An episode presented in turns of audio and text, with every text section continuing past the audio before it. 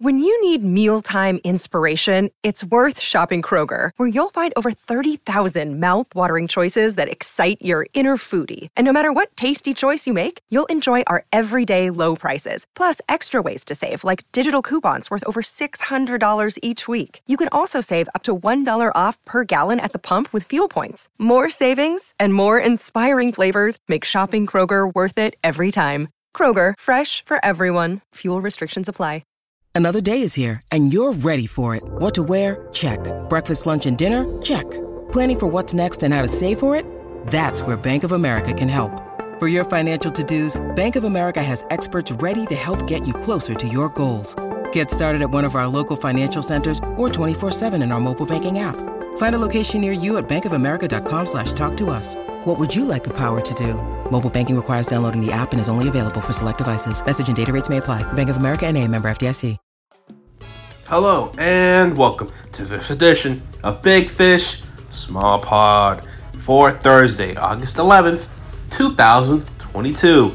And if you are new to the Small Pod, here we like to give you all the information about the Marlins for that particular day all season long in 10 minutes or less. Marlins fans last last night was Sandy Day Sandy Alcantara started against division rival the Philadelphia Phillies. Um, and I must say, it was a tough game for the Fish, especially going down the stretch.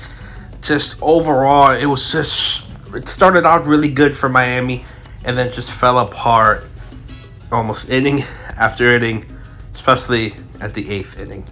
Uh, but starting off, uh, Miami came out swinging had a single, RBI single from Jacob Stallings, Charles LeBlanc, RBI single scoring JJ Bleday. We'll get into those two names later as probably the big uh, stars of this game, especially JJ. Um, Sandy overall, his start seven and two third innings, eight hits, four earned runs, one walk, four strikeouts. He is now 10 and 5 this season, and his ERA um, is now over two. It just one over two. It's 2.01 ERA for this season. It does suck just how it all happened for Miami, especially going all the way down to the eighth inning.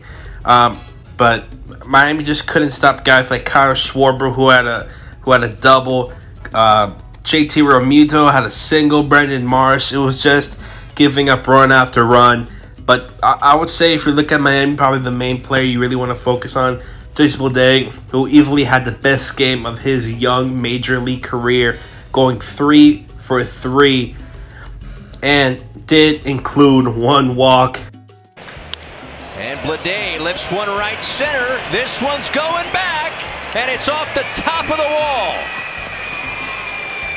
into second with an RBI double, and he didn't miss a two-run homer by more than a couple feet. Uh, JJ Bleday was actually close to the cycle, just for one home run short. The very long list of Marlins players who um, have, who were close to the cycle but couldn't get it. But for JJ, this is really great for him, um, especially going up against Philadelphia, having three hits, a walk increasing his average to 259. His slug is now 466. And the player right under him, below him, Charles Blanc, two for four. Really great performance from him. His his average only um went down, or excuse me, went up from 419 to 429. Insane what we're seeing from Charles Blanc. So far, just coming up, he has just been a hit machine average slugging. He has just been incredible. Tracy Day, Charles LeBlanc, I have to stay here for the rest of the season. Usually every day, put them out there. They're going to perform for you guys. Um, and this this game, I think, really solidified it. At least for me, anyways, that these two should be playing every day um, to end the season. I think just just playing so well, giving the team the chance. Uh, you, you combine it, they went five for seven, including one walk it is just incredible to see uh, between two, these two guys who combined for five hits, and when you look at the rest of the starting lineup, combined for four. Um, it, it's it, it's really incredible that these two, Sergio Blade Charles LeBlanc, um, have, have just acclimated so well to the majors and are just hitting, uh, you know, at great pace. Sergio Blade had a home run this series. Now he had um, nearly a cycle. He had a three hit game. Um, Charles LeBlanc has just been incredible since coming up. It, I'm telling you speeches. Um, I think the one Peyton Burdick has just been uh, uh, still coming up, still very very young. Uh, this is only his second series as a Marlin. Not even five games in his into his career, um, but uh, or excuse me, it's his fifth game. But he still needs to see from Peyton. Uh, but from Sandy, it was just a little difficult, especially giving up eight hits. It's a lot of hits for Sandy. Again, he's not really a, he's not going to give you 10, 12 strikeouts. Four strikeouts from Sandy.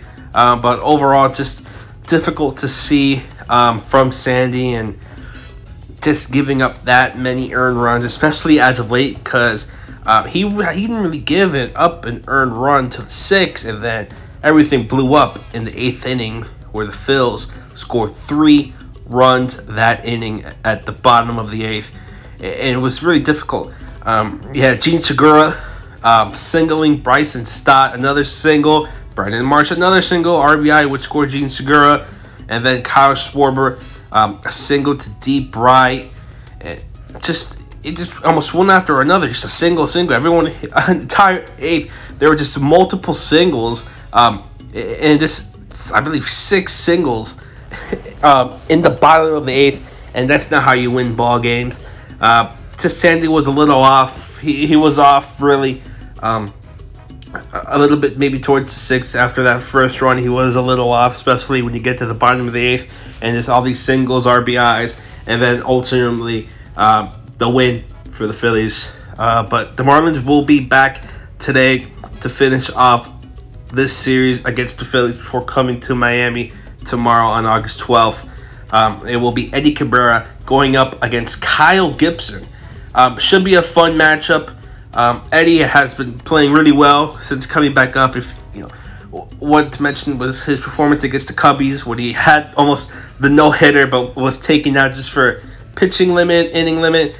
Uh, eight strikeouts, three walks, zero hits, zero earned runs in five innings. Um, hopefully, l- let's see how Eddie does against uh, a better lineup, uh, a better uh, team compared to the Cubs. Uh, the Phillies are going to have guys up there Kyle Schwarber, Rhys Hoskins, Jean Segura, Alec Bohm. All these guys can hit. Uh, those guys can hit homers easily. I didn't even mention JT, JT Realmuto, another guy. Uh, it's going to be a really, uh, I, I believe, really telling for Eddie to see where he is now. Finally coming up and now going up against different competition. Should be fun. And it's an early one. It is at 1.05 p.m. today on Thursday. So, if you're listening to this, make sure to like, share, and subscribe to wherever you get the small pod. And do remember this always, always, always go fish.